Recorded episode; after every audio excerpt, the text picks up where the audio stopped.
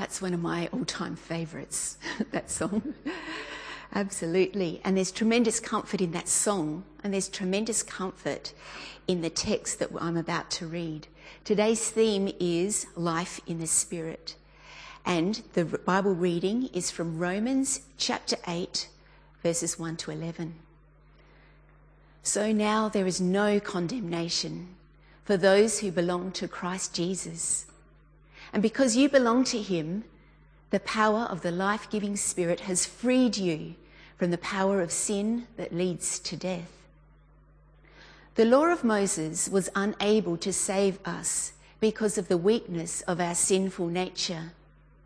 So God did what the law could not do. He sent his own Son in a body like the bodies we sinners have. And in that body, God declared an end to sin's control over us by giving his Son as a sacrifice for our sins. He did this so that the just requirements of the law would be fully satisfied for us, who no longer follow our sinful nature, but instead follow the Spirit.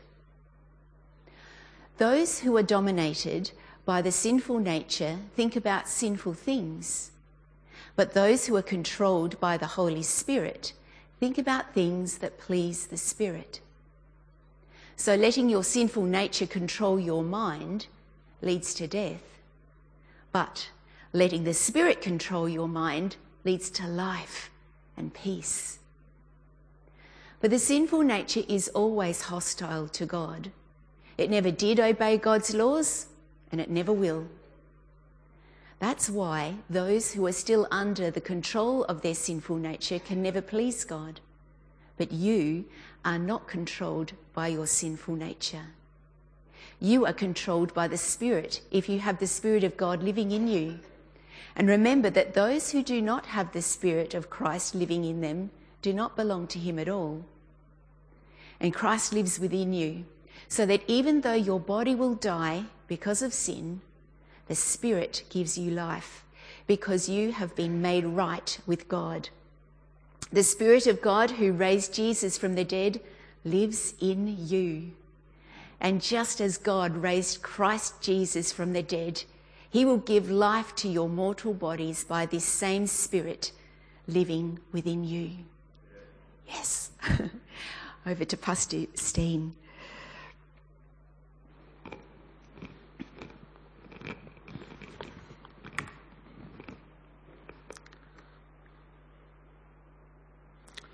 Thanks, Georgie. Let's pray. Heavenly Father, we thank you for everything you've done for us in Jesus. We pray, Lord, that you may stop us from thinking that somehow we need to add to that, or that somehow we only need your help when we feel we've done all that we can do. Help us to live in your Spirit so that your Spirit may live in us and shape our lives to be more and more like Jesus. In his name we pray. Amen.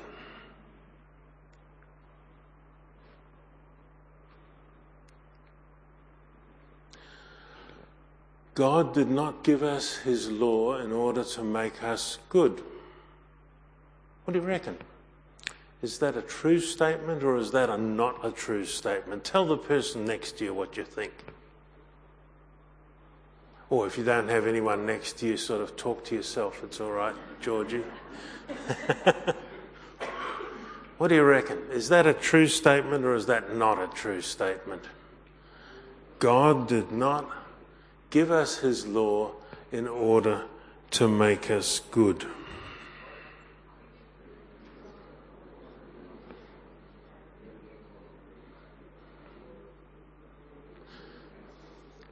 So, what's the consensus?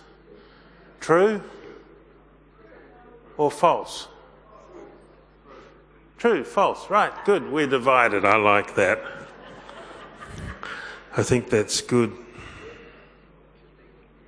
I'm going to tell you this morning that that's a true statement.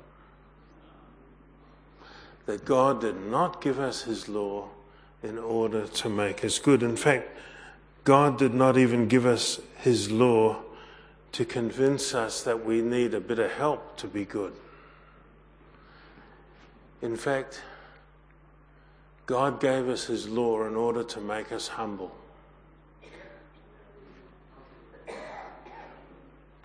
See, we've got this problem. And I think one of the ones, one of the best descriptions we have of this problem that we all have is found in the previous chapter to this one in St. Paul's letter to the Romans, in Romans chapter 7. Uh, let me read to you a slab of what Paul says there, and I'm going to use a slightly different translation here. Well, not a slightly different, a different translation here uh, to the one we read, heard from earlier, but that's a good thing because we hear it slightly different, and that maybe helps us also to think it through a bit better. Paul says this is his problem. See if you can identify with him. For we know that the law is spiritual, but I'm flesh, sold into slavery under sin. I do not understand my own actions, for I do not do what I want, but I do the very thing I hate. Now, if I do what I do not want, I agree that the law is good. But in fact, it is no longer I that do it, but sin that dwells within me. For I know that nothing good dwells within me, that is, in my flesh. I can will what is right, but I cannot do it. For I do not do the good I want, but the evil I do not want is what I do. Now, if I do what I do not want, it is no longer I that do it, but sin that dwells within me.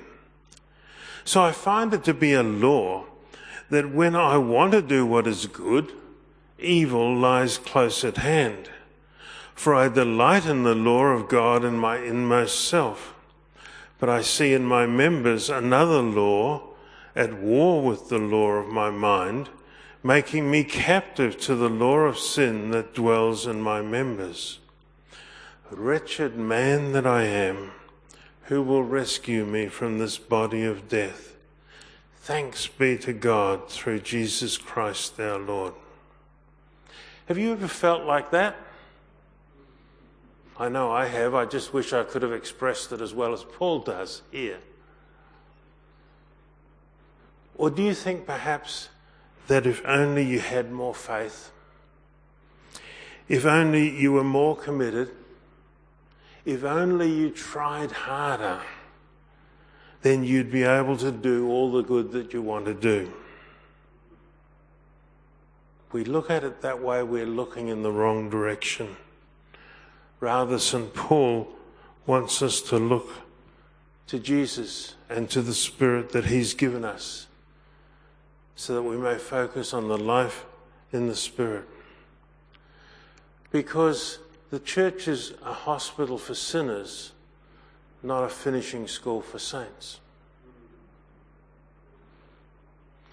Sometimes when we focus on discipleship, and that's a good thing to do, we put a lot of pressure on ourselves. We have a whole lot of things that we need to do, you know, every day or every week. When I was working, uh, I had a fridge magnet, uh, you know, sitting on a filing cabinet in my office that had a list of seven things that we all need to do. Uh, I left it there for Stephen Schultz. uh, not because he needed it, but because I thought it might as well annoy him as it annoyed me. I think he's been with you recently, hasn't he? But the point here is that these by the way, are all good things. They're not bad things. Right? They're good things. They're helpful things. They benefit us and they benefit others. But when we try to do them as though they were a law that we had to obey, then they can very easily damage our relationship with God. Because it's a very small step to start thinking that God smiles on us when we do these things and frowns on us when we don't do those things. And that makes our relationship with God based on our performance. Makes it performance based, if you like. In other words, our relationship with God is good when we perform, but it's bad when we don't.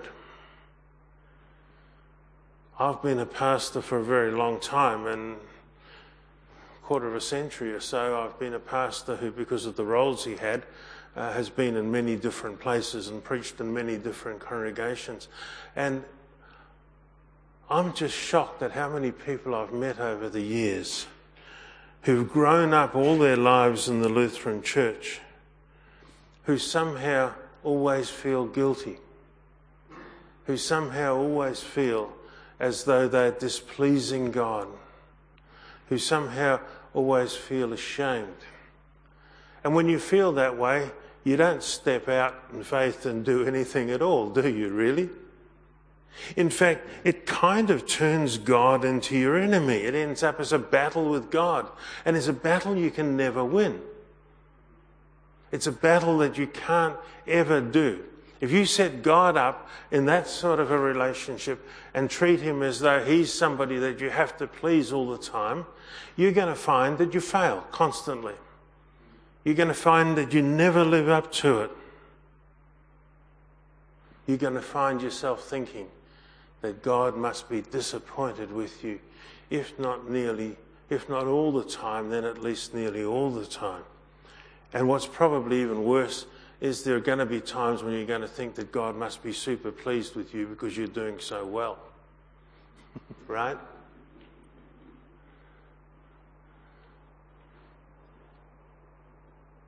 And so we come to worship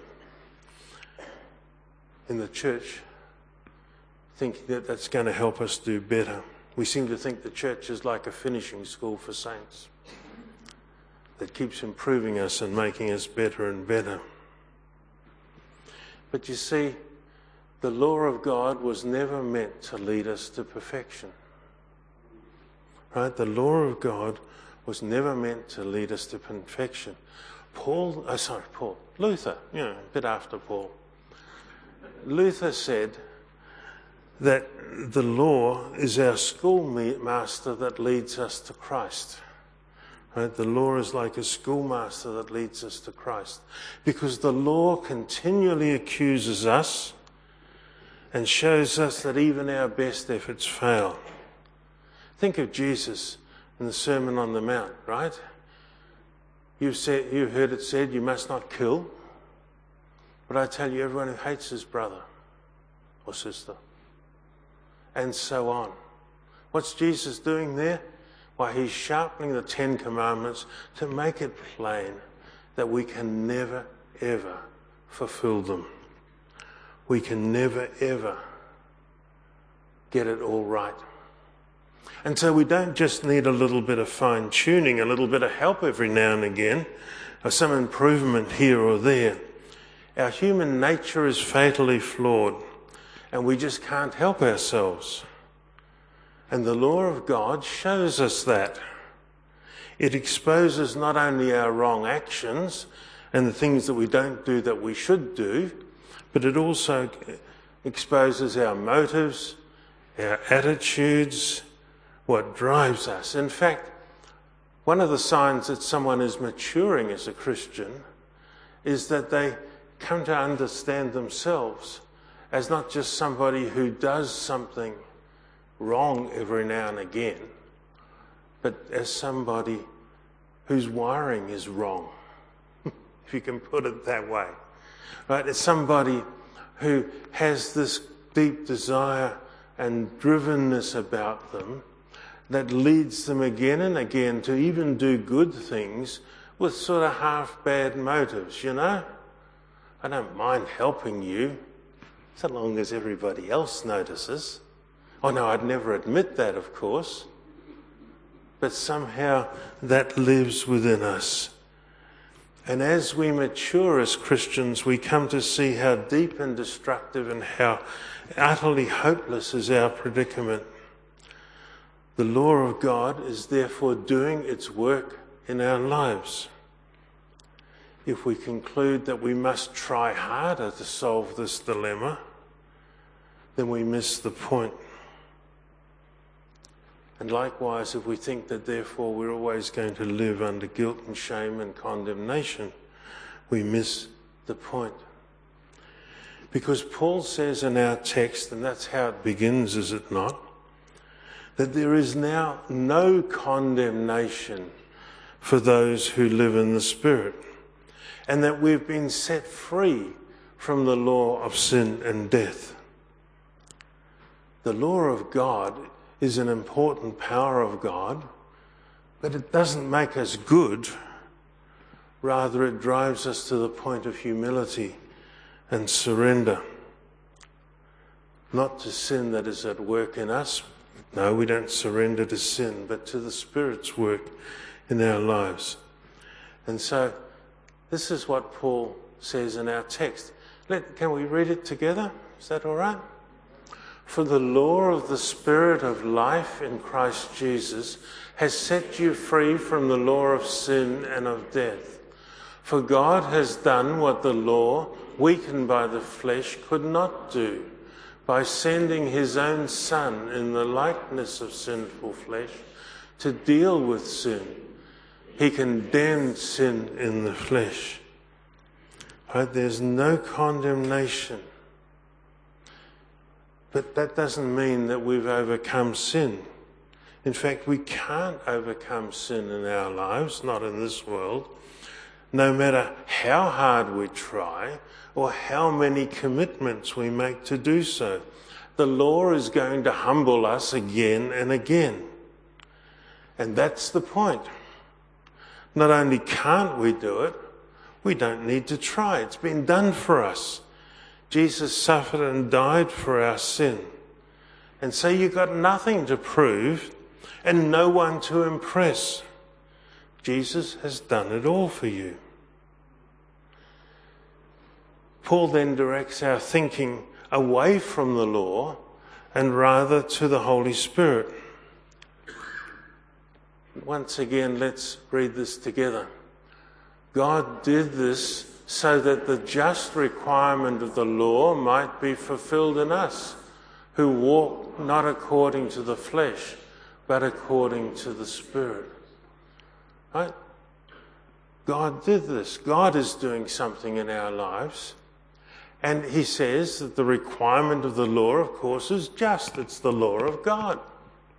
So, how is it fulfilled in our lives?